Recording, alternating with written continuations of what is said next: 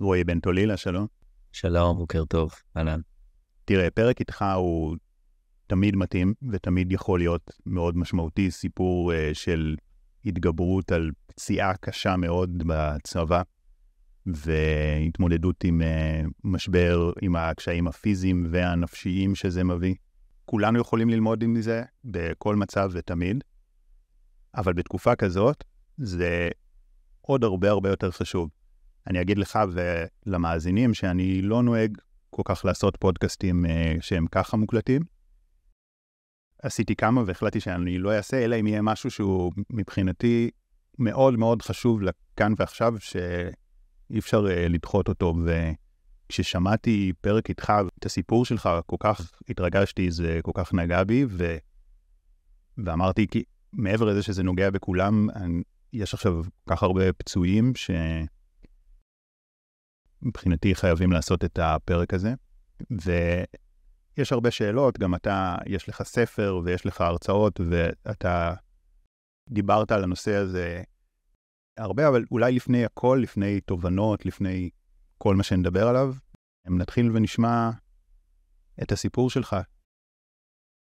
אולי כזה, תספר קצת מלפני הפציעה, ככה על ה mindset שהיה לך קצת לפני הפציעה ועל היום של ה... הפציעה עצמה, מה קרה שם. אני רוצה רגע להגיד מה זה משבר, ואז אני אדבר על המשבר האישי שלי, בסדר? אז ניתן רגע על הדבר הזה, ואז אני אגיד איפה זה פגש אותי בגיל אה, מאוד מאוד צעיר. תראה, ב-7 באוקטובר נפל דבר במדינת ישראל, ואני אספר את זה אה, דרך זה שביום העצמאות האחרון עשיתי הרצאה בניו יורק, עשיתי סדרה של הרצאות, והיה רגע שהוא היה מאוד מאוד מביך עבורי, דיברתי ככה על התפר שבין יום הזיכרון ליום העצמאות, ומה הוא עבורי, עבורנו כמדינת ישראל. ובסיום ההרצאה המון אמריקאים מחאו כפיים, ואחד מהם אה, הרגיש שאני במבוכה מאוד מאוד גדולה מזה שכולם עמדו לידי, אז יש לי עניין עם אנשים שעומדים לידי. הוא שאל אותי אחר כך בשבת, תגיד, היה נראה שאתה נורא נורא נבוך מהרגע הזה? ואמרתי לו, כן, כי אני לא בטוח שאני חושב שהם הבינו את מה שסיפרתי. והוא אומר לי, מה זאת אומרת? ואז סיפרתי לו שבימים שאני נפצעתי ימי האינתיפאדה השנייה, קרו כמה דברים. אחד, באינתיפאדה השנייה נהרגו בתוך פחות מארבע שנים 1,057 או 1,100, תלוי בדיוק איך סופרים, אזרחים וחיילים שלנו בתוך פחות מארבע שנים. אמרתי לו, אנחנו דור הלוחמים שלחם, אז באותם ימים איבדנו כל אחד לפחות עשרה חברים או חברים של חברים, אנשים שהוא הכיר באופן אישי, ואמרתי לו יותר מזה, וסיפרתי לו על סצנה שאני חושב שהיא מאוד ייצגה את התקופה ההיא, שבמוצאי שבת אחד ישבתי עם חברה שלי לאכול ופל בלגי בעמק רפאים בירושלים, והזמנו קפה וופל בלגי. והקפה הגיע, הוופל בלגי עדיין לא, ואחרי שהוא מגיע אני מקבל טלפון ממפקד היחידה.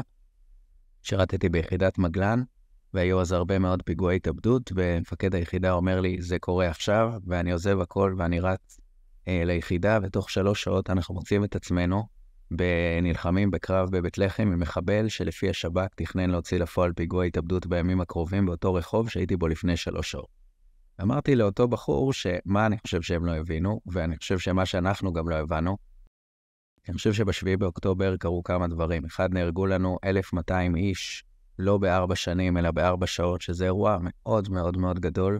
אני חושב שכל לוחם היום בצה"ל, כל לוחם בצה"ל מכיר עשרה חברים או חברים של חברים שנהרגו, וזה שבר מאוד מאוד מאוד גדול.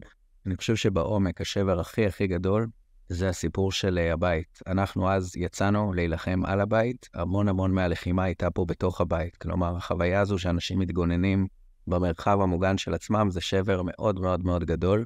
ואני חושב שאנחנו בתקופה היסטורית, זאת אומרת, יש פה משבר עצום וגדול, דיברת על הפצועים, אז אנחנו מדברים רק על 2,000 פצועים בגוף והערכה של 10,000 פצועים בנפש, ומה שנקרא uh, end counting. ואני רוצה רגע לקחת את זה ולדבר על משבר. אני דווקא מהמקום המאוד מאוד נמוך, ואני אספר עוד רגע על ההיבט שלי בהקשר הזה. אני רוצה רגע לעשות שתי המשגות על משבר, ואז את המשבר האישי שלי, בסדר? הראשונה, אה, אני רוצה לקחת מהמילון, מה זה משבר, וראיתי משהו מאוד מאוד מעניין. במילון של אוקספורד, משבר זה שינוי חריף, מפנה חד, מעבר מכריע ממצב למצב שונה ממנו.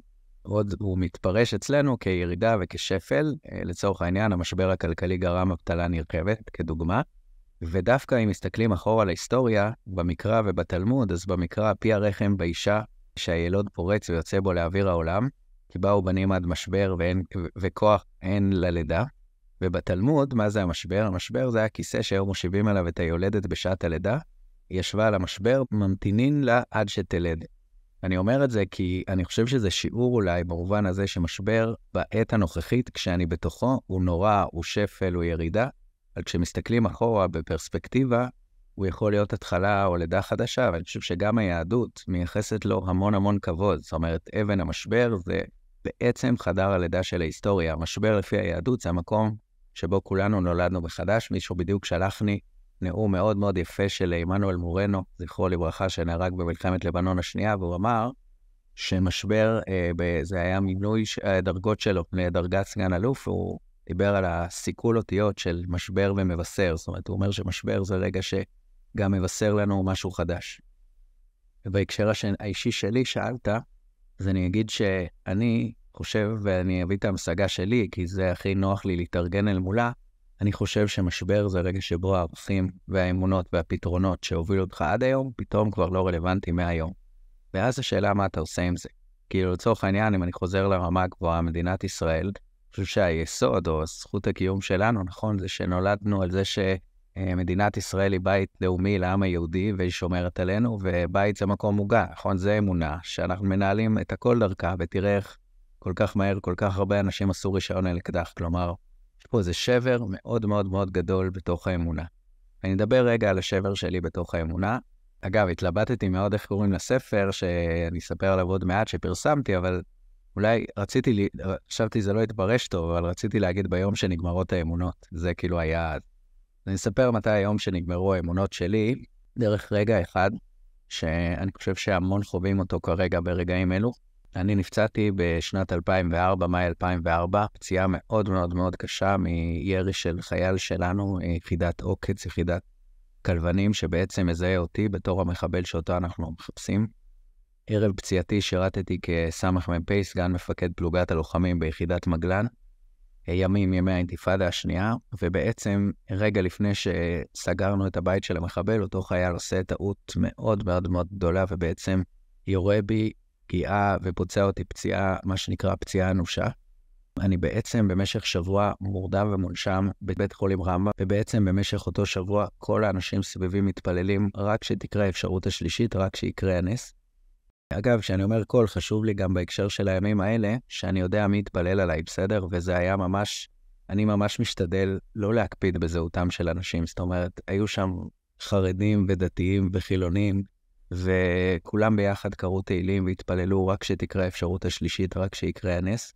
ולתדהמת כולם אני מתעורר לרגע מאוד מאוד מוזר, כי תתאר לעצמך שבשביל המשפחה שלי והחברים שלי והחברה שלי, רגע ההתעוררות שלי זה הרגע הכי מאושר בחיים שלהם, כך נראה נס, ובשבילי רגע ההתעוררות שלי זה הרגע הכי עצוב בחיים שלי. ואני מתעורר לגוף שאני לא מכיר אותו, וזו חוויה מאוד מאוד זרה. ולשאלתך, על המשבר או על מה קרה לי, אני רוצה ללכת להכניס אותך לתוך חדר בקומה התשיעית בבית חולים רמב"ם, שאליו עברתי מיד אחרי שהתעוררתי, וביליתי בו במשך שבוע, ובעצם זכיתי בנקודת מבט חדשה, תרתי משמע, לאיך כולנו מתנהלים או מתנהגים כשאנחנו פוגשים משבר, ובעצם משם נתחיל את השיחה שלנו, ואחר כך תוביל בשאלה. אבל ראיתי בעצם שלושה דברים. אחד אחרי השני נכנסים אליי חברים שלי, שתתאר לעצמך, פעם ראשונה הם רואים את החבר שלהם, כשהוא במצב הזה, כשהוא אה, עם עיניים פקוחות, וכשאני משותק ומרותק לכיסא גלגלים, אני עדיין במיטה, אז עוד לא הייתי בכיסא, אבל זה המצב שאליו התעוררתי. אחרי שהייתי פצוע אנוש ושבוע שלם התפללו שאני אחיה.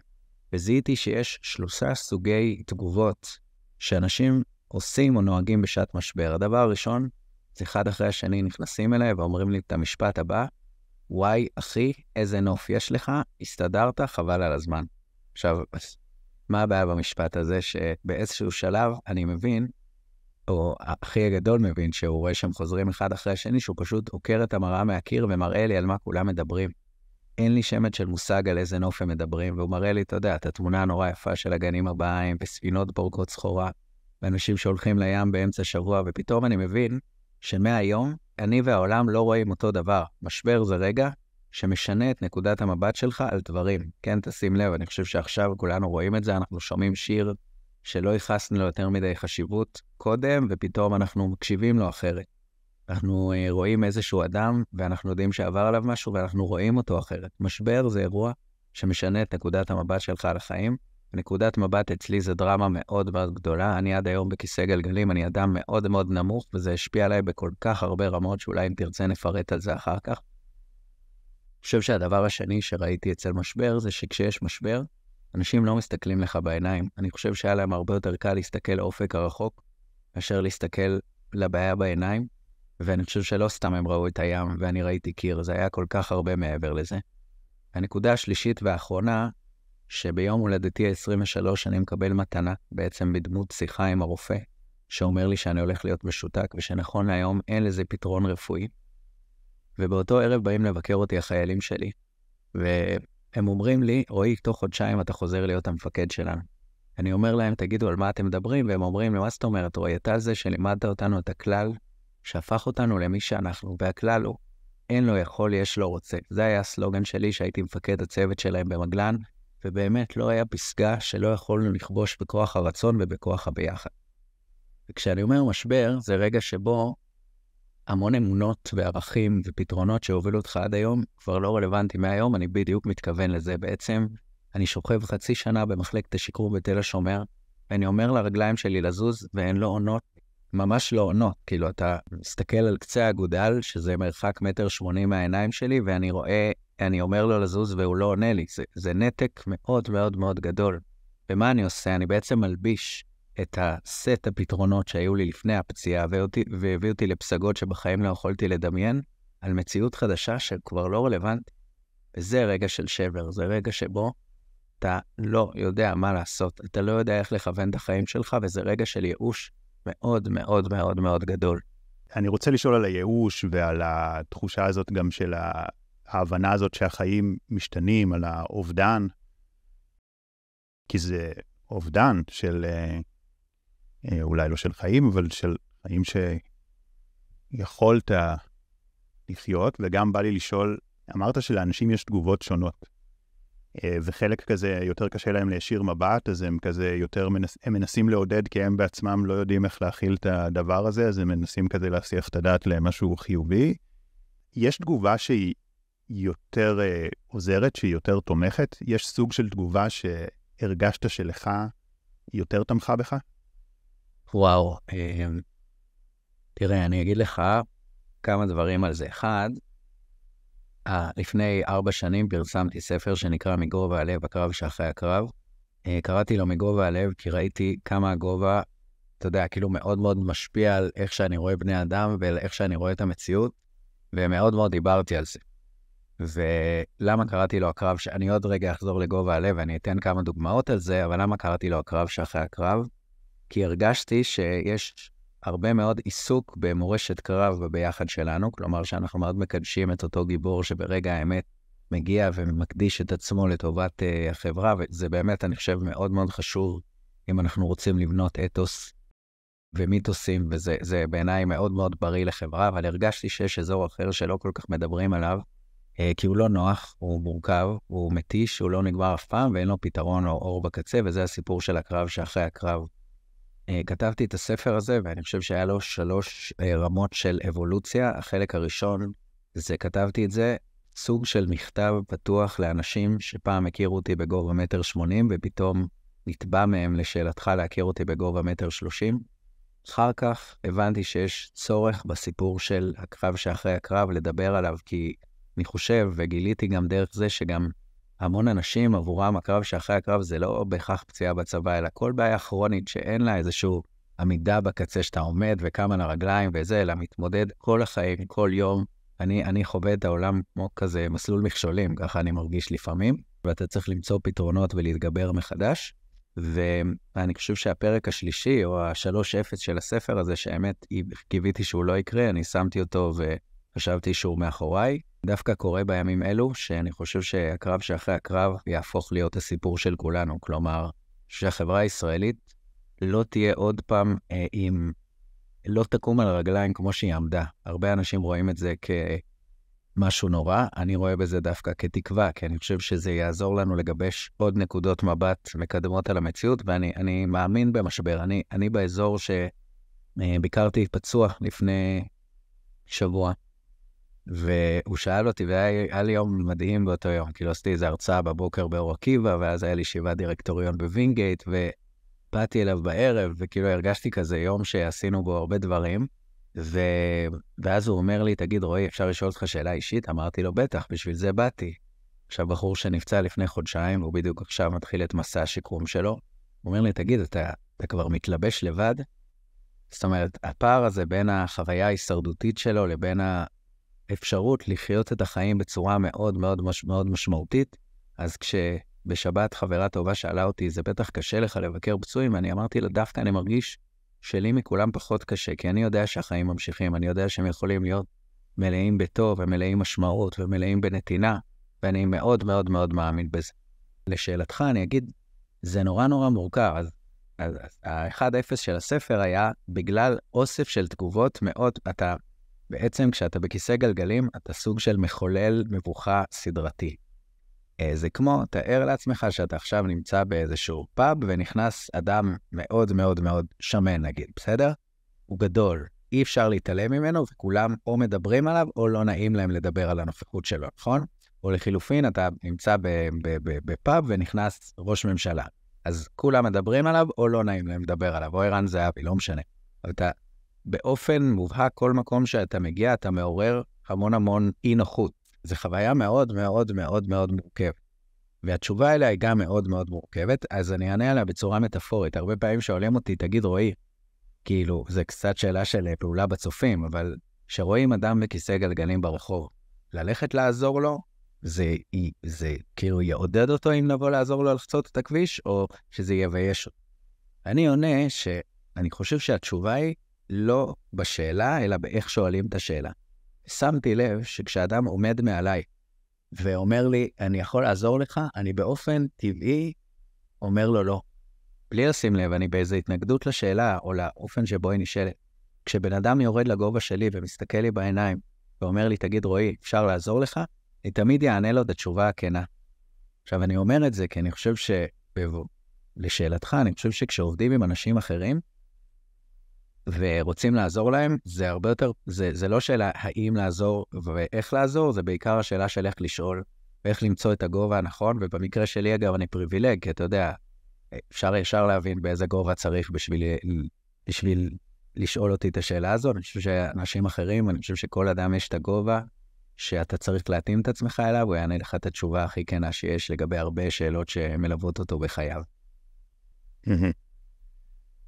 תגיד, דיברת על הקטע הזה שזה מביך, שזה יוצר חוסר נוחות. אז באמת אני חושב שאנשים כשהם הולכים לבקר אה, פצועים, או שפצועים גם פיזית, אבל גם אה, נפשית, או שקרה להם אה,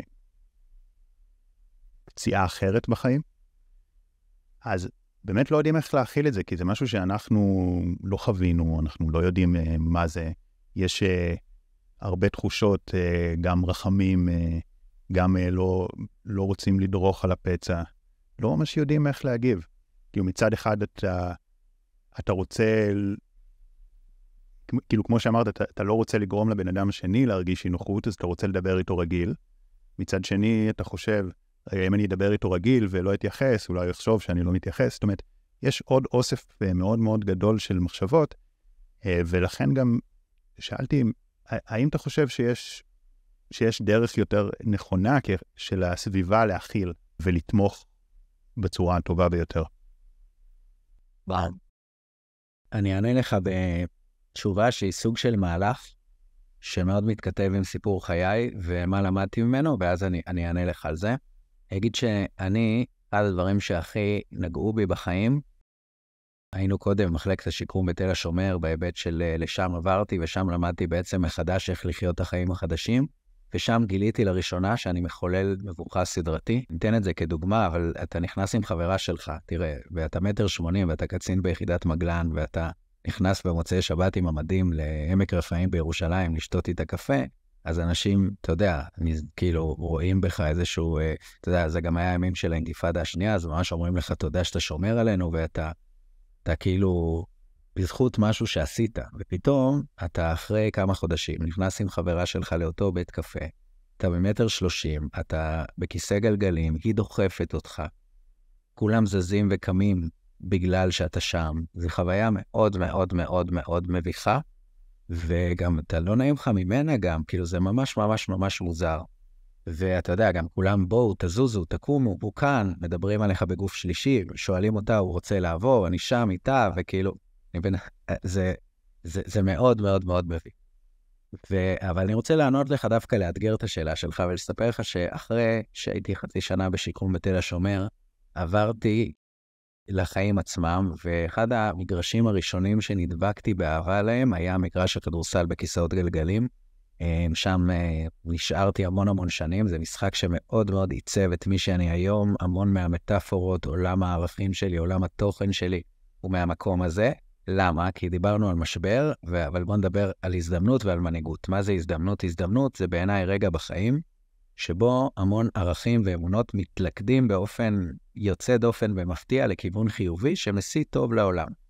ומה ראיתי במגרש הכדורסל בכיסאות גלגלים? ראיתי מלא מלא אנשים שהיה להם את כל הסיבות בעולם, אתה יודע, לחיות בקורבנות או לחיות תחת מה שקרה להם. וזה היה החיים שלי אז, זה היה התודעה שלי. אני נכנס לבית קפה ואני חושב מה חושבים עליי. ופתאום, אני רואה אנשים שאני אני אומר לך משפט שחר, שכאילו, אני חושב שהמאזינים שלך, אם לא אני היה הייתי אומר אותו, אז היו כאילו יוצאים מהפודקאסט באופן דמיוני, נותנים לי סטירה, אבל הוא עלול להישמע כקלישה, אבל אני מאוד מאוד מאמין בו, ואני אתקף אותו כדי להתווכח עם, ה, עם, עם ההתנגדות הטבעית שיש לו. אני חושב שהחיים, בהרבה מאוד מובנים, זה לא מה שקרה לך, וזה השיעור שלמדתי משחקני הכדורסל, זה מה אתה בוחר לעשות עם מה שקרה לך. ואני חושב שכל אדם בחיים יכול לבחור לספר לעצמו שני סיפורים. הסיפור הראשון, סיפור של מיקוד שליטה חיצוני, נכון? לייחס את מה שקורה לי כל הזמן לחיצון. ואני למדתי במגרש הזה את הכוח המאוד מאוד גדול של מיקוד שליטה פנימי. כלומר, אתה רואה אנשים שאיבדו המון, כן, חברים שלי מהנבחרת שאיבדו אפילו חלק מהמשפחה שלהם ואת הרגל שלהם, אבל הם בחרו להמשיך הלאה, כי הם לא הסתכלו על מה שקרה כאירוע מכונן של חייהם, שאלו את עצמם, מה אני יכול לעשות עם מה שקרה? ולמה אני אומר את זה? כי אני רוצה לענות לך ולהגיד לך שאני היום פחות עסוק במה הסביבה חושבת, ויותר עסוק במה אני צריך לעשות כדי שהסביבה תחשוב אחרת. כלומר, אני גם מרגיש היום שאנשים פחות מדברים עליי, ואני חושב כי אני פחות עסוק בעצמי. זאת אומרת, אני חושב שהסביבה היא לעולם ההקרנה של האדם את עצמו. ברגע שאתה חי בתוך תודעה של תסבוכת, או קראתי לזה מרוץ מכשולים, אבל שאני כל הזמן באתגרים מאוד מאוד מאוד קשים, אז הסביבה מגיבה לך ככה, וכשאתה בא בחוויה או בהוויה חיובית, אז הסביבה מגיבה לך כך. ניתן דוגמה, דיברת, כאילו, נגיד הזמינו אותי להרצאה לפני שבוע, שסיפרתי לך עליה קודם, ואמרו לי, האולם נגיד. ואני מגיע לאולם, ואני בכיסא גלגלים, ויש שם 300 תלמידים, וכולם יושבים על כיסאות, ואני יושב על כיסא מולם. זאת אומרת, בניגוד אליך, אם שחר כהן יבוא לעשות להם הרצאה, כולם יראו אותו. כי אתה עומד על הרגליים ואתה מטר שמונים, והאולם הוא באמת נגיש, אלא הוא נגיש עבורך, לא עבורי. ופתאום אני שם לב ש-30 אחוז אני רואה בעיניים, וזו הרצאה מאוד אינטימית וכזה, ואני רואה בעיניים רק 30 אחוז מהחדר. בערך 100 אנשים. זאת אומרת, יש 200 איש שכרגע לא יודעים שאני בכיסא גלגלים ושאני רוצה להתחיל לדבר. עכשיו, ברגע הזה, אני חושב, כמו בכל רגע בחיים אגב, הייתי יכול לספר לעצמי שני סיפורים. אני חושב שהסיפור הראשון הוא תמיד מגיע ראשון, כי הוא מיוצג על ידי היצרים והרגשות והרבה תפיסות לא מודעות שנטועות בנו מעבר, וזה הסיפור של מיקוד שליטה חיצוני. אז אתה אומר, מה, איך הם הביאו אותי ככה, או הם לא יקשיבו לי, או איך אני עכשיו אעשה הרצאה. מיקוד שליטה פנימי, וזה למדתי משחקני הכדורסל בכיסאות גלגלים, זה תמיד לחשוב מה אני יכול לעשות כרגע כדי לשנות את המציאות באופן כזה שיעזור לי לעזור לאחרים. אני אתן דוגמה. עכשיו, מה עושים? אני לא יכול, אין לי במה, לא בנו לי. אפילו אמרו לי, יש לך סטנדר פה אם אתה רוצה להשתמש בו. עכשיו, אני בן אדם שיושב, איך סטנדר? אז אני פשוט מוריד את כולם לרצפה. ועכשיו זה אקט מוזר, אף אחד לא עושה את זה, ותלמידים היום לא אוהבים לשבת יותר מדי זמן, וכואב להם עצם הזנב, אבל אני מנכיח להם את זה. אני אומר להם, זה הדרך היחידה שלכם לראות אותי, וזה הדרך שלי להסתכל לכם בעיניים. ואני אומר את זה כי אני חושב שכל רגע בחיים, בטח בכיסא גלגלים, אתה עומד מול שני הכתבים האלה, האם אני במיקוד שליטה חיצוני עכשיו, או האם אני במיקוד שליטה פנימי. אני ראיתי את הגדולה של שחקני הכדורסל ואמרתי, אני רוצה להידבק בזה, אני רוצה להיות חלק מהם, כי הם מלמדים אותי שיעור שהוא כל כך רלוונטי לחיים שלי ברגע הזה שאני בעצומו של המשבר הכי גדול בחיי. אתה יודע, אחת השאלות שהכי עולות לי, שאני מאמין שיצא לך להתמודד עם זה, זה השאלה של מים. ועוד במקרה שלך במיוחד, שזה אפילו לא מחבל ירה, זה היה חייל שירה בטעות ויכולות לרוץ, זה היה כל כך קרוב ללא לקרות. וזה כאילו רגע כזה שבו החיים הופכים, מתהפכים לחלוטין. וכשאתה אומר קורבנות, אז זה, אני חושב שזו אחת המחשבות שעוברות לאנשים גם במקרים הרבה יותר קטנים, גם, ב, גם בדברים הרבה יותר קטנים, אנחנו מתבאסים או כועסים, או כל אחד קצת מגיב אחרת, אחד יותר עצוב מזה, אחד יותר כועס, אחד אחר יותר מאשים אה, אנשים אחרים, זה כל אחד לפי הדפוס שלו, אבל זה אותו דבר של להתבאס על זה. איך uh, התמודדת עם המחשבות האלו? וואו, אמ, שאלה מאוד מאוד מאוד חזקה וטובה. דבר ראשון, מאוד מאוד קשה בהתחלה, מאוד הייתי עסוק בלחשוב על זה, דבר ראשון, שהייתי אה, פצוע אנוש, אני אה, בעצם הייתי מורדם ומונשם שבוע, וכשהתעוררתי, אני הייתי בטוח שאני נפצעתי כשהייתי בקרב עם מחבלים, אני הרגתי אותם והם פצעו אותי. עכשיו, אני חושב שלא סתם חלמתי את החלום הזה, שהיה לי צרוב מאוד מאוד חזק בתודעה, כי אתה מתרחש באותם ימים שזה עלול לקרות, אבל אתה אומר, אם זה כבר יקרה, זה בנתיב הזה. יש משהו, איזה שיבוש באופן שבו דברים קרו, שאתה יודע שגם ירה בך חייל צה"ל שלנו. וגם ירה בי אדם אה, שאני תמיד החזקתי בתפיסה שאדם הוא אחראי, ואני הייתי מפקד הכוח, בסדר? זאת אומרת, יש פה איזושהי אחריות כפולה בהיבט של הפוטנציאל של האחריות שאני לוקח לעצמי. ו, וחוץ מזה, הייתי אדם מאוד מאוד עצוב בהתחלה, זאת אומרת, אני חושב שהחוויה הזו שיש לך זמן לחשוב על מה שקרה לך ביחד עם מה שקרה לך, היא מאוד מאוד מאוד מאוד קשה. אני רואה עכשיו דיברתי עם חבר שלי שחווה חוויות מאוד קשות וחזר לשדה הקרב, ואמרתי לו שאני חושב שיש לו כאילו מתנה לחזור לשדה הקרב, כי הוא לא עסוק בחוויה האחרונה שלו, היא לא הייתה חוויה לא טובה. אני חושב שבאשפוז ממושך, אחד הדברים הכי קשים זה השילוב של בין מה שקרה לך לבין כמות הזמן שיש לך לחשוב על מה שקרה לך, וגם יותר מזה, אין לך את המקומות ה... נגיד בית שאתה רוצה להרגיש בו פגיע ושביר ועצבני, אין לך אותו, כי אתה פשוט לא יכול להגיע אליו כי הוא לא נגיש. אז זו חוויה מאוד מאוד קשה. אני עד היום אומר לאנשים, אם אתם עצובים, אז תצאו החוצה ותראו שהעולם הוא לא מתנהל כמו שאתם מרגישים כרגע, אבל לא יכולתי לצאת אפילו. ומאוד מאוד הייתי בתוך, הכ... בתוך הכעס ובתוך העצב. ו... אני אגיד שני דברים ש, שקרו. אחד, זה הוא בא לבקר אותי אחרי שנפצעתי בערך חודש וחצי, ואני עד היום, אני אדם מאמין, ואחד הדברים שאני הכי אסיר תודה עליהם זה שהצלחתי, בניגוד מוחלט למה שהרגשתי, להגיד לו שאני סולח לך, ואמרתי לו, אני סולח לך ואני מבקש ממך להתחיל חיים חדשים וטובים ככל הניתן, בוא נשים את האירוע הזה מאחורינו. עכשיו, אני רוצה להגיד לך ש... היום בדיעבד אני שמח שעשיתי את זה, כי באמת הוא לוחם צה"ל והוא סיכן את החיים שלו בשביל שכולנו נוכל להיות כאן, והוא באמת גם איש טוב. אבל לא הייתי עסוק בלחשוב עליו ועל זה שהוא בטח נפצע לא פחות קשה ממני, וזה הייתי מאוד מאוד מרוכז בעצמי באותם ימים. ואני אומר לך, שחר, שאני עשיתי את זה בשביל עצמי, זאת אומרת, אני חושב שאם לא הייתי סולח לו כל החיים שלי, הייתי עלול לפתח תודעה של מיקוד שליטה חיצוני. אני אתן דוגמה קטנה שתסביר וגם תסביר את ניכוס האמונות החדשות, בסדר? חצי שנה אחרי שנפצעתי, הגעתי, עשיתי מבחן פסיכומטרי, ונורא רציתי להתניע מחדש את גלגלי החיים, ולמדתי עליו שלושה חודשים. וכשאני מגיע למבחן הזה, זה היה באוניברסיטת תל אביב, ואני מגלה שביני לבין האפשרות שלי להגיע למבחן מפרידות 30 מדרגות. חוויה מאוד מאוד מאוד קשה. ואני יודע שברגע הזה, כמו בכל רגע בחיים, הייתי יכול לבחור לספר לעצמי שני סיפורים. אני חושב שאם לא הייתי סולח לו, הייתי עלול לבחור חיים של מיקוד שליטה חיצוני, נכון? מה הייתי מספר לעצמי? למה אני לא יכול להגיע למבחן הזה? בגלל אותו האדם שהרס לי את החיים. אני חושב שהסליחה נתנה לי הזדמנות לחיות חיים של מנהיגות. למה? כי מהרגע שסלחתי לו, אז המישהו האחר הזה הוא כבר לא החלק מהחיים שלי. עכשיו, זה ממש מפחיד. למה? כי זה רגע של שמיטת האמונות. מה עושים עכשיו? ואני רוצה לספר לך על אמונה אחת שמראה מה זה משבר, ואיך דווקא הסליחה עזרה לי למצוא אמונות חדשות. היה לי אמונה לפני הפציעה של לבקש עזרה זה חולשה. כשאתה לוחם במגלן ואתה מנווט שבוע שלם בלילה במדבר, מחנכים אותך שאתה עולה בקשר, אם אתה עולה בקשר מול המפקד שלך ואתה מספר לו שאתה לא מוצא את הדרך, זה בגדול הפדיחה הכי גדולה שיכולה להיות ללוחם. שאתה כמעט ולא מבקש עזרה, אתה עוזר, אתה לא, אתה לא נעזר.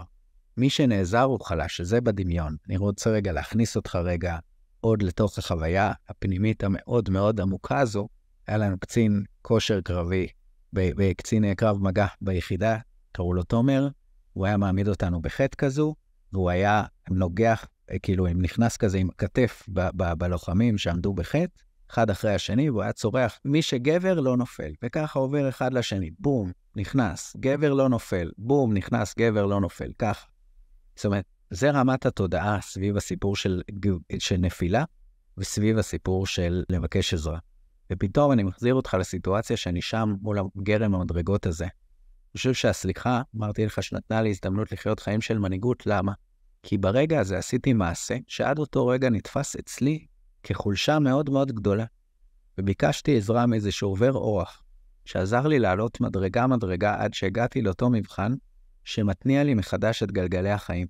עכשיו, הנה לך אמונה שכשאתה משחרר את האחיזה המאוד מאוד חזקה שלך בה, אתה מוכן ליפול, אז היא נורא נורא עוזרת לך, כי כשאתה מבקש עזרה מאחרים, א', אתה מקיים, אפרופו מה ששאלת קודם על מערכת יחסים מול העולם, חוזה חדש מול העולם, הוא חוזה מדהים, והוא חוזה שהביא אותי לפסגות שבחיים לא יכולתי לדמיין אחר כך, וכל כך הרבה, אתה יודע, גם, גם מיזמים בעבודה וגם במגרש הכדורסל, ואפילו עשיתי סקי. עכשיו, סקי זה המון, כאילו עשיתי עם החברים שלי, שכל עלייה לרכבל, אתה לא יכול לעשות לבד, אתה חייב כל הזמן להיעזר. אבל זה הביא אותי לפסגות, גם מטאפוריות וגם פיזיות מאוד מאוד מאוד גבוהות, וזה אמונה חדשה, זה רגע של התלכדות אמונות, של, של הזדמנות, שאתה פתאום מבין שמה שהחזקת אותו לפני כן כחולשה מאוד מאוד גדולה, יכול להיות במגרש החדש שלך מתנה מאוד מאוד מאוד גדולה. כן, וואו. יש עוד שאלה שעולה לי, אבל שאני יודע שהיא מתקשרת לסיפור שהוא בפני עצמו סיפור אה, ששווה לדבר עליו, וזה עם הרופא שהציל אותך. נשמח שתיגע בזה, ואז אה, נשאל על זה, אם זה בסדר. וואו, זה כן, אני פשוט חושב איך להיכנס למהלך הזה, כי זה מהלך אה, קצת מורכב מבחינת הסיפור, כי דילגנו על כל uh, נסיבות הפציעה, שאגב, גם בספר אני עשיתי את זה מאוד מאוד מהר, זאת אומרת, בגלל שהיה לי חשוב להתקדם לקרב שאחרי הקרב, אז אני חושב שעל הקרב עצמו פירטתי ברמת uh, עמוד אחד, וכל 230 העמודים שאחר כך זה, uh, זה, זה בעצם על הקרב שאחרי הקרב, זאת אומרת, היה פה איזו הכרעה שקשורה ל... במה אנחנו רוצים להתמקד ובמה אנחנו רוצים להתעסק. אני חושב שזה גם הכוח המאוד מאוד גדול, אתה יודע, גם של כתיבה וגם של רפלקציה, שאתה ממנן את התודעה שלך למקום שהוא מקדם. כן, אני... בדיוק סיפרו לי שמרים פרץ, בימים אלו, מרים פרץ שאיבדה את שני בניה, אוריאל ואלירז בגולני, הולכת לניחומי אבלים, ואומרת להם ששכול זה כמו אחוזי נכות. אגב, הנה עוד משפט שאם מרים פרץ אומרת אותו, היא בסדר, אבל אני לא חושב שהרבה אנשים במדינה שלנו יכולים להגיד את זה. היא אומרת, אתם תבחרו אם זה 30 אחוז, 40 אחוז, 90 אחוז או 100 אחוז. ולמה אני אומר את זה? כי הבחירה להתמקד בקרב כרגע אחד שהוא חלקיק משארית החיים, או רגע מכונן, אבל שהוא לא זה, אז היא בעצם קשורה בסיפור הזה של התמהיל, של תמהיל התודעה, של כמה אתה בוחר להתעסק במה שקרה וכמה אתה בוחר להתעסק במה אתה עושה עם מה שקרה. אבל זה עדיין, לשאלתך, מאוד מאוד מלווה.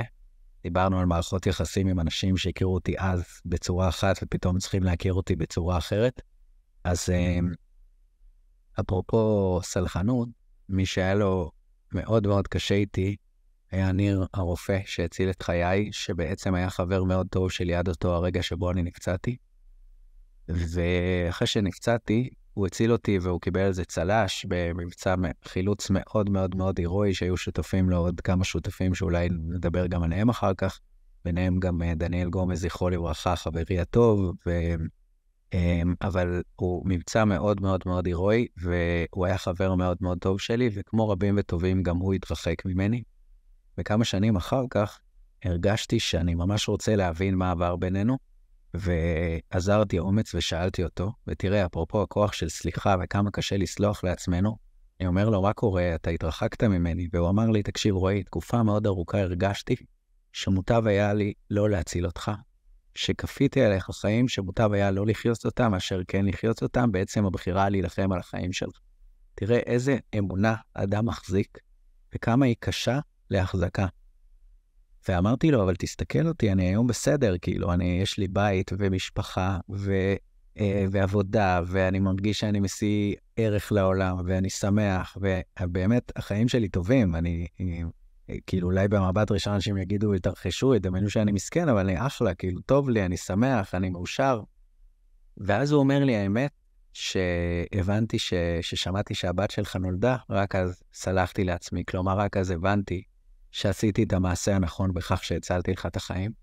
ולמה אני אומר את זה? כי תראה כמה לפעמים סליחה, או היעדר סליחה בעצם עוצרת בנו אמונות מגבילות, שמונעת מאיתנו לחיות את החיים על, על, על כל מה שהן יכולות להציע. אני מאוד מאוד מאוד שמח שעשיתי את זה, ושישבנו ושליבנו את הדברים ודיברנו, בהרבה מאוד מובנים. זה אירוע שגם הציל את החיים שלי פעם נוספת, ואני אסביר. כמה חודשים אחר כך, היה לי רגע שבו השתעלתי כמויות של דם. צריך להגיד משהו על הקרב שאחרי הקרב. אתה בעצם נפצעת בעמוד השדרה, אני נפצעתי בעמוד השדרה, אבל אתה כל החיים באיזשהו, חי על איזשהו אה, צוק מבחינה רפואית. מכל מיני סיבות. אה, עכשיו בדיוק יש לי איזה שפשוף בגב ואני לא יכול להתאמן שבוע. כן, זה, זה קטן, אבל כאילו, יש לי הרבה רסיסים בגוף, ואחד מהרסיסים שהיו לי, הייתה לי דלקת ריאות, ואחד מהם פקע לי עורק בריאה, שזה אירוע רפואי מאוד מאוד מסוכן. ובעצם, כשהגעתי לבית החולים, ניר היה זה שזיהה את ה... הוא, הוא, הוא בעצם אמר, אתם לא משחררים אותו הביתה, והוא נלחם על זה שאני אשאר שם. ועשר שנים אחרי שהבן אדם הזה הציל את החיים שלי פעם אחת, הוא הציל אותי את החיים שלי שוב. בעצם אני מורדם ומונשם שוב, אני בסכנת חיים מיידית, יש לי המון המון דם שיוצא מהפה שלי בצורה מאוד מאוד לא מפוקרת, ועורק שפוקע זה אירוע מאוד מאוד מאוד מסוכן, ובעצם עושים לי צנתור, הרדמה, תוך דקות מרדימים אותי, מנשימים אותי, עושים לי צנתור, ואני שוב ב- בסכנת חיים מיידית. אז אני חושב שאני יכול להיות ב- אולי בספר השיאים, או יותר נכון, הוא בספר השיאים של גינס על בן אדם שהציל חיים של אותו בן אדם פעמיים, זה אירוע מאוד מאוד מאוד נדיר. אבל אני אומר את זה בהקשר של מה שדיברנו מקודם, של הסליחה, שאני אני קצת כאילו ירים, ארים לעצמי במובן הזה של, אני חושב שאם לא היינו סוגרים את הסיפור בינינו, הייתי עושה הכל כדי להימנע מהמפגש המחודש איתו. ואני חושב שזה שסגרנו את הדברים עשר שנים אחרי, עזר לי חצי שנה אחר כך לבוא אליו ב... ולא לחכות שהמשמרת תתחלף, אלא לסגור את הדברים ולהרגיש בנוח איתו ובטוב איתו. אני חושב ש... זו מחשבה שיש לעוד אנשים, של אולי איזה מין חיים אלה למישהו שהוא נכה. זאת אומרת, אה, של רחמים, כמו שהוא אמר, כי אני, אני מצטער קצת שהצלתי אותך אולי, כי... כן, הוא אגב, הוא לא אמר אני מצטער, אבל uh, זה מילים שאולי השתמשתי בהם, אני לא רוצה להגיד, הוא אמר, אני תקופה מאוד ארוכה חשבתי שטעיתי שנלחמתי על החיים שלך, כי גזרתי ש... חשבתי שגזרתי עליך חיים שמוטב היה לא לחיות אותם מאשר כן לחיות אותם. אתמול שמעתי בערב אה, ראיון מדהים שעשו בקלמן ליברמן, בתוכנית שלהם ברשת ב', עם בחור בשם אלישע מידן. אלישע מידן, בחור בן 45, לוחם מילואים שאיבד את שני הרגליים שלו בעזה, והוא איבד עוד ארבעה חברים באירוע הזה, ונפצע מאוד מאוד מאוד קשה. והם שואלים אותו על איך החיים ככה וזה, הוא בדיוק עבר לשיקום, והוא אמר, שמעו, אני מרגיש שקיבלתי את החיים במתנה בגיל 45. ואומרים לו, מתנה, אתה בטוח שאתה משתמש במילה הזו? והוא אומר, כן. עכשיו, למה אני אומר את זה? כי אני חושב שהכל עניין של נקודת מבט. כשאתה מסתכל על החיים מלמעלה, אז הרבה דברים נראים לך מאוד, כאילו, אתה יודע, איך אדם בכיסא גלגלים יכול לחיות. אני מסתכל על החיים מלמטה, תרתי משמע. כלומר, נקודת הייחוס שלי זה לא החיים הפוטנציאליים. אני לא חושב כמו רוב האנשים, אני חושב, נקודת הייחוס שלי זה המוות. זאת אומרת, אני, אני מסתכל על החיים כמתנה, כבונוס, כלומר, כ, כמשהו שהוא ממש לא מובן מאליו, וזה העוגן התודעתי שכך אני מנהל את חיי. עכשיו, יש משהו גם, כשאתה מסתכל על החיים מלמטה, שגם הם נראים לך, אפילו סתם בעבודה עם בני אדם, אז כל האנשים נראים לי גבוהים וגדולים. אני, אני רואה גדולה של אנשים פיזית, לא... זה, אחר כך אני יוצק לזה גם, גם תוכן ו, וכזה. אני חושב שהרבה אנשים חושבים שהחיים האלה הרבה יותר גרועים ממה שהם באמת, ואולי גם זה המסר שאני בגללו מסתובב בבתי החולים, כי, אתה יודע, כאילו, אני, אני רואה את ה... את, שבסוף רוב האנשים שאדם פצוע פוגש הם אנשים שמסתכלים עליו מלמעלה, וכשנקודת הייחוס שלהם הוא החיים, והוא נקודת הייחוס שלו זה המוות, והוא פשוט רואה את הכל בצורה כל כך שונה ואחרת. בהתחלה באמת סיפרת שזה לא הייתה הפרספקטיבה שלך על ההתחלה, זאת אומרת, שאתה אמרת כזה בסיפור, הם רק קיוו שאני אחיה וזה הנס שיקרה, כשאני התעוררתי זה היה לי הכי עצוב. באיזה שלב הצלחת לפתח את הגישה הזאת ש... שסיפרת עליה עכשיו? זה, זה תמיד היה או שבהתחלה אולי הצטערת שהתעוררת? תראה, זה, זה יש פה איזושהי שניות במובן הזה, שהנה, הרבה פעמים שאלו אותי, תגיד, רצית למות? ואני חושב שהקרב הכי גדול של חיי התרחש בשבוע שבו הייתי מורדם ומונשם. הוא היה ממש ממש כדי להיאחז ולהישאר בחיים. אני חושב שאנחנו רוצים לחיות. זה, אני לא חושב, אני יודע את זה, כי עמדתי במבחן הזה בצורה מאוד מאוד מאוד אינטנסיבית. זה נורא מוזר, כי זה הקרב הכי גדול של חיי, ואני אני לא, לא יודע להגיד על מה במעשה שלי היה בו אקטיבי. אז אני חושב אבל שאנחנו מאוד מאוד מאוד רוצים לחיות, אבל עם זאת, היה לי מאוד מאוד מאוד קשה, כי הייתי מאוד מאוד עסוק, שוב, ב- ב- אתה בגובה הזה של להצליח להתלבש לבד, או אתה בגובה הזה של נורא נורא נורא כואב לך, כואב פיזית, ואתה בגובה הזה שאתה משתמש באמונות הישנות במצב שבו הן לא רלוונטיות, אז הן רק מכאיבות לך. זה, אז אתה כל הזמן נתקל רק במה שלא. ואני חושב שהיו פה כמה שלבים, אני חושב שהשלב הראשון זה שחקני הכדורסל, שבעצם אני אדם, אגב, אני חושב שרוב האנשים כאלה, ואני יכול להעיד על עצמי שאני מאוד בינוני, כלומר, במובן הזה שאני מאוד נדבק בסביבה שאני בוחר להיות בה, ואני חושב שתודעה זה דבר מאוד מאוד מאוד מדבק. מאוד מדבק. אני חושב שזה קצת כמו וירוס כזה. ו...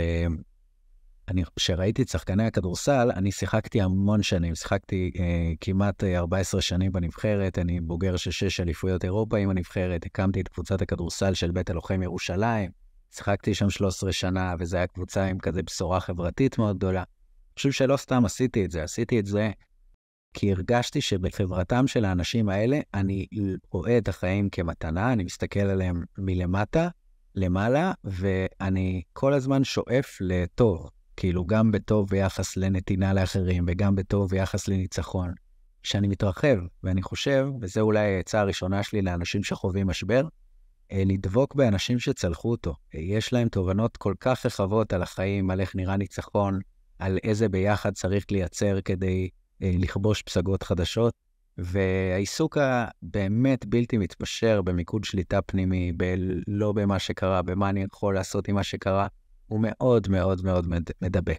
מעגל שני, אני חושב שזה הסיפור של, אתה יודע, בסוף, אה, ובזה זה אני מייחס הרבה למאיה אשתי היום, שהיא בן אדם שמאוד מאוד מאוד אה, אישר אותי במובן הזה שהנחרצות שלה והאסרטיביות שלה היא כאילו שממשיכים ביחד, וכשהיא המשיכה איתי אז אמרתי מי אני שאני אוותר על עצמי, ו, והמשפחה שהקמנו, אז זה, זה דבר בסוף, כאילו, אני חושב שאני לא, נראה לי, אני לא קראתי את הספר גם השני, אבל כתבתי על זה פעם, אני חושב שזה גם שם, אבל כתבתי שאתה, יש לך ילדים, אז אתה, בעזרת השם, בקרוב אצלך, שחר, אז אתה כאילו ת, תרגיש את זה, אבל יש לך מישהו שאתה חי בשבילו, ואתה מתווך בשבילו את העולם כל הזמן, וזו מחויבות באמת ברמה הכי פשוטה שיש והכי גבוהה שיש. אני אומר גבוהה במובן הזה שיש עכשיו מלחמה, אז הבאתי לבת שלי אה, לכתוב מכתב לפצועים, אם תרצה אני אקריא לך אותו עוד רגע, עוד לא הבאתי להם את זה. אתה פתאום רואה איך היא רואה את העולם. זו חוויה מאוד מאוד מאוד מעניינת. אסור לך ליפול בתוך המלחמה או להיכנס לייאוש.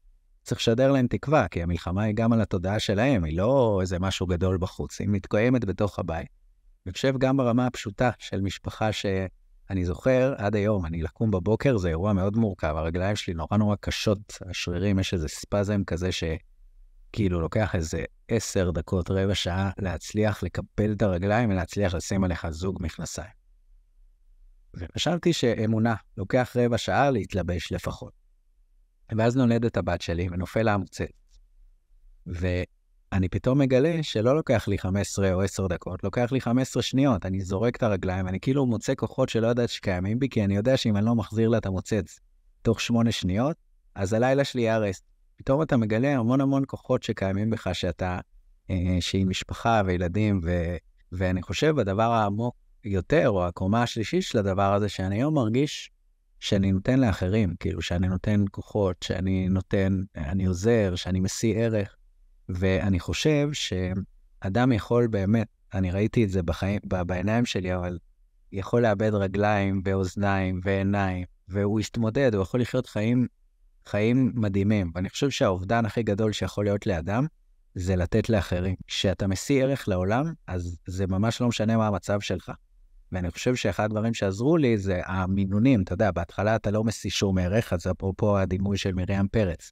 אתה עשרה אחוז משיא ערך, כי אתה מחייך לאנשים שקרובים אליך ואתה נותן בהם תקווה, אחרי זה 20 אחוז, ואחרי זה 30 אחוז, ובאיזשהו שלב בחיים, שאתה כבר נמצא באיזשהו מעמד מקצועי מסוים, חברתי מסוים, אז אתה כבר באיזה אזור של 80 אחוז, ואז כאילו המגבלה נמהלת שם בתוך כל כך הרבה משמעות, וזה דבר שהוא באמת מתנה מאוד מאוד גדולה לחיים. זה מעניין שגם אמרת כמה היה קשה לקבל ופתאום להיעזר באנשים, וגם כמה זה משמעותי ה- לתת ועוזר לצלוח את הדברים. אה. אגב, נתינה, אז באמת אה, אולי נתינה מאוד משמעותית, היא לתמוך במי שעכשיו עובר מה שעברת, שזה גם נתינה שהיא מאוד ייחודית לך. אז אני אשאל אותך שתי שאלות בהקשר הזה. אחד, מה אתה יכול להגיד למי שחווה פציעה לאחרונה? שתיים, מה אתה יכול להגיד לקרובים של מי שחווה פציעה? איך הם יכולים... אה, וואו, שאלה, אני חושב, ממש ממש ממש טובה. אני רוצה להתחיל מהקרובים. אמרתי לך שכשמשבר, מה אנחנו עושים? אנחנו מסתכלים לאופק הרחוק, כי הרבה יותר קל להתנחם בתמונה הוורודה הזו מאשר למציאות בעיניים. אתה זוכר שאמרנו שכשהם ראו את הים, כל מה שאני ראיתי זה היה קיר בקומה התשיעית, ואני חושב שזה נורא נורא טבעי. וכשמשבר, מה אנחנו עושים? אנחנו משתמשים באמונות ישנות במציאות חדשה. ולמה אני אומר את זה? כי אני רוצה להגיד למשפחה של פצוע, אל תבטיחו לו הבטחות שאתם לא יודעים אם יתקיימו או לא. למה? כי הן מייצרות תקוות שווא שנוח לו להתנחם בה, בהם, אבל הן לא תמיד נכונות. אני אתן דוגמה.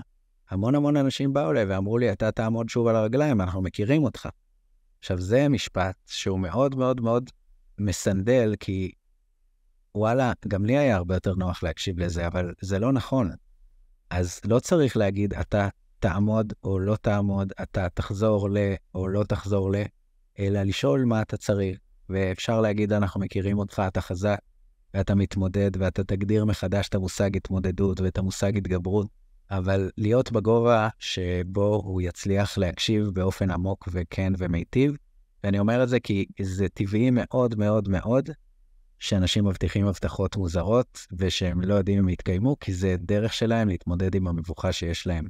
רק תהיו מודעים לזה, כי זה לא תמיד עושה טוב. באזור של הפצוע עצמו, אני חושב שחלק מהדברים כבר אמרנו. אני חושב שהסיפור של אה, אה, לפגוש אנשים שהם רואים את החיים בצורה שבה המגבלה נמהלת בתוך משמעות אחרת, זה מתנה מאוד מאוד גדולה. אבל, וגם, אני, אני אגיד על זה כמה דברים. דבר ראשון, זה אולי יפתיע אותך, והרבה אמרו לי בחודשיים הראשונים, וואי, אתה בטח מבקר המון המון פצועים. ואני לא מבקר פצועים בהתחלה. למה לא מבקר פצועים בהתחלה? כי עבור הרבה מאוד פצועים בהתחלה, אני הדבר שהם הכי לא צריכים לראות. למה? כי בעצם אני אדם בכיסא גלגלים שמגיע אליהם שהם עוד בטיפול נמרץ, וזה לא משנה מה אני אגיד, הייצוג, לא מי שאני כאדם, אלא מה שאני, הייצוג של מה שאני מהווה עבורם, הוא ייצוג מאיים. אני בעצם מייצג את החרדה שאולי הכי גדולה אצלם בשלב הזה. מתי אני מתחיל להיות רלוונטי? אחרי חודשיים, ברגע שבו הם כבר בשיקום והם רואים את החיים, ואז ואז מתחילים לשאול שאלות טובות. וכמה, כאילו, גם אדם שחווה משהו מרחיב לאחרים תודעה, אז לפני כמה שבועות התקשר אליי מישהו שנפסע ואמר לי, שיפוע של, אה, בזווית של 5.8 אה, לבית, זה טוב או לא טוב? אמרתי לו, תשמע, אני לא יודע, אני לא אדריכל, אני לא מבין בזה, ואין לי מושג. אמרתי לו, וזה לא צריך להיות השאלה. אז הוא אומר לי, מה זאת אומרת? אמרתי לו, תראה, השאלה זה אם אתה מצליח לקחת כוס קפה מהמטבח לרכב שלך לבד. והשאלה אם אתה מצליח לעזור לאשתך להוריד את הקניות מהרכב.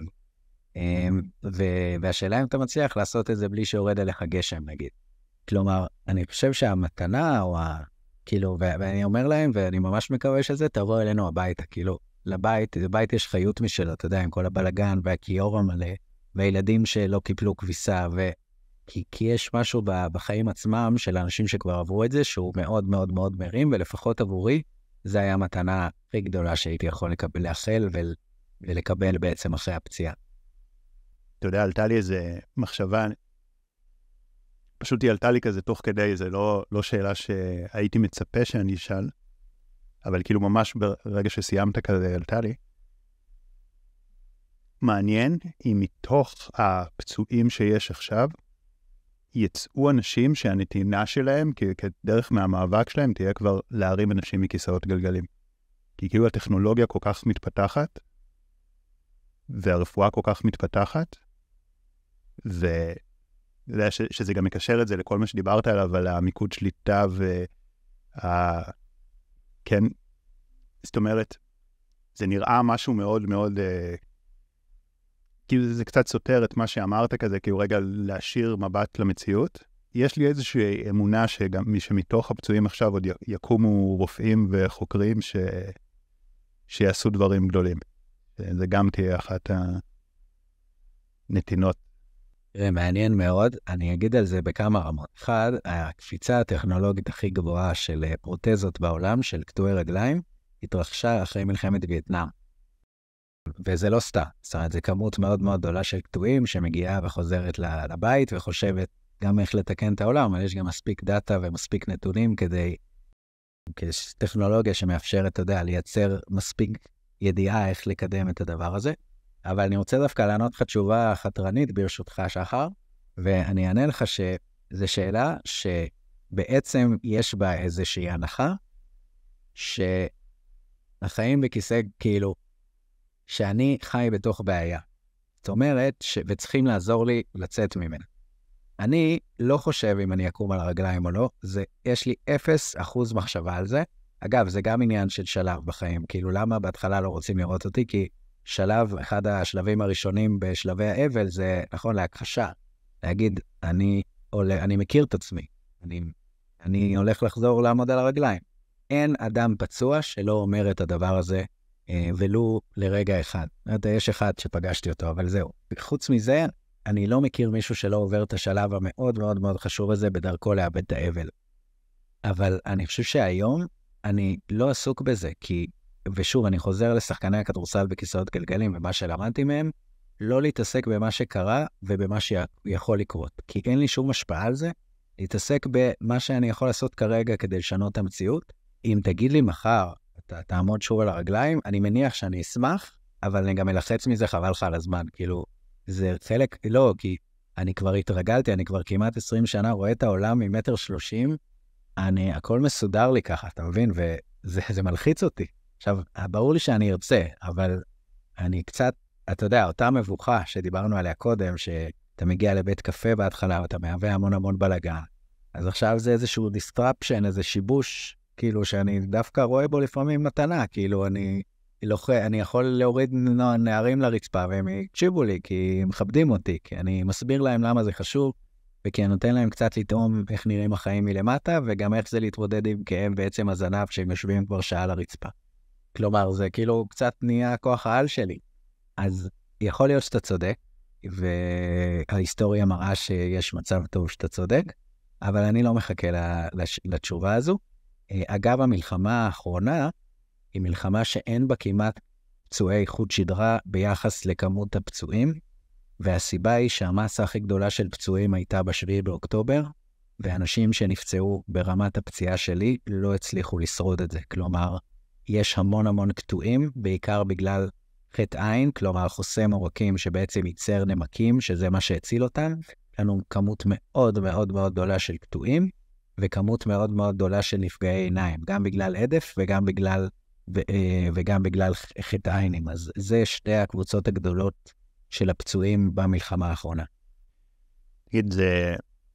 זו שאלה שתכלס כבר ענית עליה, אבל אני כן רוצה לתת לזה עוד איזה זרקור אולי. יש את המחקר הנורא המפורסם שתמיד מדברים עליו, שמישהו אה, מתיישב על כיסא גלגלים, אה, לעומת מישהו שזוכה בלוטו, אז אה, בהתחלה מי שהיה בכיסא גלגלים, אז רמת העושר שלו יורדת, אבל עם הזמן זה חוזר, כי מתרגלים להכל, וגם מי שזכה בלוטו, אז בהתחלה הוא יותר מאושר, ועם הזמן זה חוזר. מניסיון חייך איתך ואנשים נוספים שראית, עד כמה, עד כמה אתה רואה את זה כנכון או לא נכון? אז רק נגיד, המחקר הזה הוא של דן גילברט מהרווארד, שבעצם חקר שתי קבוצות, אנשים שזכו בלוטו ואנשים שהם משותקים, כלומר, נאלצים לחיות חיים בכיסא גלגלים. הוא בעצם גילה שיש לנו מערכת חיסונית לבני אדם, ושכל אדם יש לו את המערכת החיסונית הסובייקטיבית שלו, ושפחות או יותר אנשים, הוא בעצם שאל מי יותר מאושר, והוא היה בטוח, או ההשערה שלו הייתה, שאנשים שזוכים בלוטו, כי הם, יש להם עכשיו חיים טובים, הם יהיו יותר מאושרים, או לכל הפחות, הם יהיו באותה רמה של שביעות רצון. ודווקא אלה שכאילו חוו כאפה מאוד מאוד גדולה, הם אלה שחזרו להיות בגדול כמו שהם הרגישו לפני כן, כלומר שלושה חודשים לפני כן. אני חושב ממש, אני אגיד לך, אבל יש לי הטיה שאני צריך לשים אותה על השולחן. אני גדלתי כאדם נכה לצ... בצילם או לצידם של שחקני כדורסל בכיסאות גלגלים. אנשים עם חוסן, כלומר חוסן זה היכולת לקום מטראומה או להשתקם מטראומה ברמה מאוד מאוד גבוהה, אנשים במיקוד שליטה פנימי שלקחו על עצמם את החיים בצורה מאוד מאוד uh, של אחריותיות. ואני אומר את זה כי אני ממש נוח לי עם המחקר הזה, כי זה האנשים שבחרתי להיות בקרבם. אבל אני, אני לא יודע מי כל האנשים שלא פגשתי בדרך וחוו uh, פציעה מאוד מאוד מאוד קשה, ואולי הם נשארו בבית, ואולי הם לא נכנסו לשוק התעסוקה, ואולי לא רואים אותם בהופעות או במשחקי הכדורסל שאנחנו הולכים אליהם. אז קשה לי להגיד uh, עליהם, רק על עצמי ועל סביבתי לספר ידעתי, אבל אני ראיתי אנשים שבאמת הם לא חוו את מה שקרה להם בהקשר של טראומה, אלא בהקשר של צמיחה פוסט-טראומטית, כשהם מסתכלים או צופים פני עתיד. כן, אולי נסכם את הדברים האלה שעושים את ההבדל, כדברים שהעלית, אז הדגשת המון המון פעמים את הסביבה, את החשיבות של להיות באיזושהי סביבה ש... כמו החבר'ה מהכדורסל שרואים שפחות מתעסקים בחרטה, ושזה הכי משפיע. דיברת המון על מיקוד שליטה פנימי, על מה אני כן יכול להשפיע עליו, כי יש המון דברים שאני לא יכול להשפיע עליהם, אה, ואפשר להתמקד בהם, או שאפשר להתמקד במה שכן. דיברת המון על אה, למצוא את הדרך שלך לתת. אולי אפילו במיוחד, כי לאור זה שאתה נהפך להיות יותר נזקק לעזרה, אז כמה זה משמעותי, אבל, אבל גם בלי קשר, זה, זאת אומרת, זה, זה דרך להתפתח מתוך זה. דיברת גם על היכולת באמת לקבל עזרה. אנחנו בטוח יודעים שיש את הפוטנציאל להגיע לאותה רמת עושר וגם יותר, וגם להתפתח מזה, ועם זה פתחת את הפרק. אז, אז אולי ניתן כזה סיכום, ואולי גם תוסיף על, על הדברים האלה, ש... מהם הדברים האלה שעושים את ההבדל? כי הפוטנציאל קיים, אבל כן יש פה איזה אלמנטים שעושים הבדל. וואו, שאלה ממש טובה. תראה, אני, מה שעוד ניסיתי לעשות זה לתאר את זה בשלבים, ואני, כלומר, יש שלבים שבהם זה טבעי להתמקח, וטבעי להתאבל, וטבעי לכעוס, וטבעי להכחיש, ומאוד מאוד חשוב לי שתהיה הכרה בתוך הדבר הזה. אני אומר את זה גם כי אנחנו חיים, אגב, אפרופו המלחמה הזו, יש כרגע פערים מאוד מאוד גדולים במקום הפנימי והנפשי שהחברה הישראלית או אנשים בה נמצאים.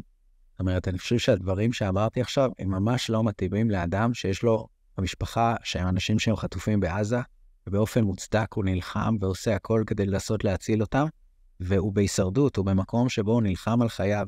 אני תיארתי ברטרוספקטיבה מסע, ובעצם איך הוא נראה, אבל אני אומר את זה כי אני חושב שאני מדבר כרגע לרוב האנשים, או למי שפנוי מספיק כדי להקשיב, אבל ממש ממש לא כמו, לא לכולם, ואני אומר את זה כי אין מסר בעולם שמתאים לכולם. ואני אומר את זה, אגב, גם תוך תקווה באמת, כאילו, גם שננצח וגם שהחטופים שלנו יחזרו, ובאמת ב, ב, בתקווה וגם באמונה שזה יבוא. אני אגיד שלושה דברים לסיום. דבר ראשון, שירתתי במגלן, והיה שם, זוכר שעשינו מסע כומתה, עשיתי פתאום 100 קילומטר כשהייתי הקשר של מפקד הצוות, ובאמת החוויה הפיזית אולי הכי קשה שעשיתי בחיי, היה המון המון בוץ באותו לילה, וחוויה מאוד מאוד קשה. ואני חושב שאם היית נותן לי קשר על הגב ואומר לי, תתחיל ללכת ותגיד מתי אתה כבר לא מסוגל, אז עשרה קילומטר הייתי סוחב, אולי, אולי עשרים. ופתאום שאלתי את עצמי אחרי המסע הזה, מה עוזר לבן אדם לעשות, בן אדם שלבד לא היה מצליח לסגור עשר, אולי היה מצליח להגיע ל-20, לעשות 100 קילומטר, פי חמש או פי עשר. אני חושב שיש, את אדם צריך לייצר לעצמו איזשהו, איזשהו סוג של ביחד, איזושהי קהילה שמרימה אותו ומביאה אותו לפסגות שהוא לבד לא היה מצליח להגיע אליהם. וזה מסר שאני חושב שהוא מאוד מאוד מאוד חשוב, בטח לפצועים, והסביבה הטבעית שלהם לא תמיד יכולה להעניק להם את זה. האנשים שרואים את החיים ממטר שמונים ואתה רואה אותם ממטר שלושים, אתם רואים שתי נקודות מבט שונות. נקודה שנייה, זה הסיפור של נתינה. אני בדיוק קראתי לפני ספר על אה, חייו של יאנוש קורצ'אק, שכתבה יואנה אולצ'אק רונקייר, לדעתי זה שמה, ומסופר שם ששלושה ימים לפני סיום, אה, לפני ש... אה, שהם פונו מהבית היתומים, אז הגיע, כבר הם היו על פת לחם, והילדים התחילו לגבוה ברעב, והיה שם ילד אחד שקיבל פת לחם אחת, והלך לחבר שלו שהיה בחדר המתים, ילד בן חמש או שש, ויאנוש קורצ'ק רואה את זה, אז הוא הולך אחריו, הוא אומר לו, למה, למה הבאת לו את זה? הוא כבר, לא, הוא כבר מת. ואז מה הילד עונה לו? כן, אבל זו הפרוסה שלו. זאת אומרת, למה אני אומר את זה? כי אני חושב, ש, אני חושב שאפשר ללמוד מהסיפור המדהים הזה, שאנחנו כאן לא רק בשביל עצמנו, וככל שאתה נותן לאחרים, אז הכאב הפרטי שלך הוא מתעמעם. ובאמת זה מסר שאני חושב שהוא מאוד מאוד חשוב, ונורא קשה לראות אותו כשאתה ב-100% ב-90% כאב ו-10% עצמך. אבל ככל שמתקדמים בחיים, אז התמהיל משתנה. זה אולי המסר האופטימי אה, ככה ש, שרציתי אה, לצאת איתו. בעצם, אה, אתה יודע, אני מדבר איתך, וגם עוד, עוד לפני זה ששמעתי אותך, והרגשתי שזה מאוד חשוב להעביר את המסר הזה, ועכשיו, אחרי שדיברנו, אני, אני עוד יותר אה, מרגיש את זה, ושמח שעשינו את זה, ואני בטוח שזה ייתן להרבה, וגם כזה, אני מרגיש שבא לי לקנות את הספר שלך ולתת אותו לאנשים שמחלימים, אבל אז עלתה לי המחשבה. כי דיברנו על זה שאתה רוצה גם כאילו, לא עכשיו להתייחס לבן אדם כנכה, כמשותק, ואתה רוצה כזה גם להתייחס אליו רגיל, וכאילו יש בזה משהו ש... אני אתן לך ספר של מישהו שהיה משותק, שכאילו משהו שכזה מנכיח, שעושה את היחד. זה שוב, זו אותה, אותה שאלה כזה שאתה לא לגמרי יודע איך להתייחס, וגם אמרת שיש כזה שלבים, אז אם אתה יכול כזה להתייחס לזה, באיזה שלב אולי נכון לבן אדם לקרוא את הספר, וגם נגיד אם אני, או, או אולי עוד צופים, רוצים לתת את זה למישהו שמחלים, וכמובן גם לקרוא בעצמנו, כן? כי אני חושב שזה רלוונטי לכל בן אדם. אני אגיד רק שדווקא קיוויתי שהספר הזה נוכל, כאילו, ש... ש... לא אגיד להיגנז, אבל uh, כאילו שהוא כבר לא יהיה רלוונטי. כאילו, אני קצת מתבאס שהוא חוזר להיות רלוונטי, כי המציאות היא כזו. מתבאס וכאילו בו זמנית שמח, במובן הזה שאולי אני אוכל להשיא ערך לאחרים דרך הדבר הזה בסיטואציה שבה הם נמצאים. אז בגדול, אני חושב שלבני המשפחה זה מתאים מהרגע הראשון, כי זה נותן רגע תמונה כללית על המסע שניצב בפנים של האדם שהם הולכים לצידו. וגם התמונה הזו היא מייצגת תמהיל שאומנם אני בכיסא גלגלים, אבל שוב, אני חוזר, הקרב הוא עמוד אחד, הוא לא הסיפור, הסיפור הוא כל מה שקורה מעבר, והוא שם את החיים בפרספקטיבה של רפלקציה בלתי נגמרת וחיכוך בלתי נגמר איתם בצורה מאוד uh, עוצמתית כזו, ושהוא מאוד מאוד מפיח תקווה. לפחות כך השתדלתי, אז זה מהמקום הזה. Uh, ולאדם שנפצע צריך לחכות כמה חודשים, זאת אומרת שהוא עובר את השלב של ההכחשה, זה השלב שבו הספר אה, יכול להתאים לו. כל עוד הוא שם, אז כאילו הוא יגיד מה אני צריך את זה עכשיו ומה זה, ואני אומר לך גם מניסיון, אחד הדברים הכי קשים זה לאנשים פצועים לשמוע סיפור של פצועים אחרים. זה לא תמיד מרים אותם, זה צריך לעבור איזשהו דרך כדי להצליח להקשיב להם. חשוב לי לסיים במסר אופטימי, ולפני עשרה ימים אירחנו אצלנו זוג חברים בערב שבת. אנחנו בערב שבת יש לנו כמה מסורות, אחת מהן שכולנו רבים עד כניסת שבת. למה? כי כולם רעבים, ושכחנו להכין ארוחת צהריים. ואחר כך אנחנו חוזרים מבית הכנסת, ואנחנו אומרים, אתה יודע, כזה, שלום עליכם, ויש את חיל, ומכין, כאילו, פורסים את החלה ומחלקים אותה, ואז כולם כזה מסתערים על האוכל, וכאילו, ואז אירחנו חברים, ואמרתי כזה, וכולם הסתערו על האוכל, כי הם היו ממש ממש ממש רעבים. ואחרי שהם הסתערו על האוכל, אמרתי כזה, אה, שיהיה, חבר'ה, שתהיה שבת שלום, ואנחנו עכשיו בחושך מאוד מאוד מאוד גדול, ובמלחמה, וקשה לכולם, אבל בעזרת השם, ממש בקרוב יגיע השלום. ואז, אתה יודע, כולם שמטו את המזלגות, וכל כל הבלגן והרעש, זה, כולם מסתכלים עליי כזה, מאיפה הבאת את המילה הזו? ואני לא יודע מאיפה, ואני לא יודע איך זה יקרה. מה שאני יודע שההיסטוריה מראה שאחרי מלחמה יש או מלחמה הרבה יותר קשה או שלום. ואני חושב שזה נורא נורא קשה לראות את זה, בטח לדמיין את זה כרגע. וגם שלום, אה, אנחנו תופסים אותו בצורה נורא סובייקטיבית, כל אחד כפי עולם הרחב שלו. אה, אבל אני חושב שהשלום, או השלום לפחות בינינו, וממילא אם הוא יהיה בינינו, הוא גם יקרין החוצה. אז uh, הוא, אני מאחל שהוא יגיע בזכות הרגעים המאוד מאוד מאוד קשים שכולנו חווים כרגע, והמחיר המאוד מאוד מאוד גדול שאנחנו משלמים כרגע, uh, ואני ממש ממש מקווה. יש uh, משפט של שלום חנוך שאומר שתמיד הכי חשוך לפני עלות השחר, אז אני ממש ממש ממש מאמין בזה. ואם זה קלישאה שאנשים אחרים יכולים להגיד, אז אני יכול להגיד בעצמי, לי מותר, כאילו זה משהו שאני יכול לתקף את זה בסיפור כן. חיי, וזה מה שניסינו לעשות בשעה האחרונה. אמן. תודה רבה, רועי. תודה, שחר.